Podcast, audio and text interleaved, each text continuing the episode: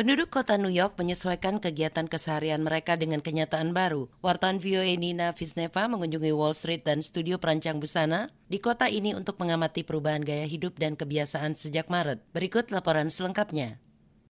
Konsultasi busana dilakukan secara daring ketika desainer dan pencinta busana Martina Ditri membantu kliennya menyiapkan koleksi pakaian pasca karantina. So what we need is actually only something from here up to here. Jadi yang benar-benar kita perlukan adalah dari bagian ini sampai ke sini, karena kita semua duduk di depan laptop dan komputer ketika mengikuti pertemuan lewat Zoom. Pandemi telah mengubah gaya hidup di seluruh Amerika. Busana secara tidak langsung juga berubah, mengakhiri penggunaan pakaian kantor dan menjadikan kenyamanan sebagai prioritas. Pada era Zoom, itu berarti mengalihkan perhatian dari pakaian lengkap ke pakaian yang cocok tampak di layar kecil laptop. This coat you can also wear other way around. Mantel ini juga bisa dibalik dan kalau keluar rumah bisa mengenakan pakaian dengan punggung terbuka.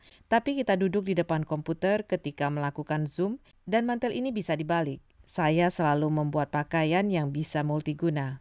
Kota New York sedang mencoba semua jenis kenormalan baru. Dampak pandemi dirasakan di setiap bidang kehidupan, bahkan hal-hal yang sudah mendarah daging dalam rutinitas sehari-hari harus berubah dan disesuaikan. Elaine adalah seorang mahasiswa di New York. I have to do the lessons online now and it's harder because the instructions I cannot really understand them fully.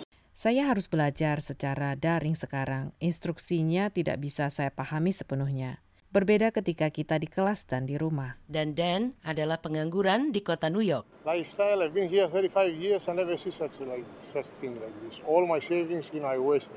I don't have no more savings, you know. Saya sudah 35 tahun di sini dan belum pernah menyaksikan yang seperti ini. Semua tabungan saya habis. Saya tidak punya tabungan lagi. Warga lainnya, Louis mengatakan, A big change, a whole lot, you know. Things I used to do, I can't do anymore. Places I used to I can't go. Hidup sudah berubah. Hal-hal yang biasa saya lakukan tidak bisa lagi saya lakukan. Tempat-tempat lama tidak bisa lagi saya kunjungi.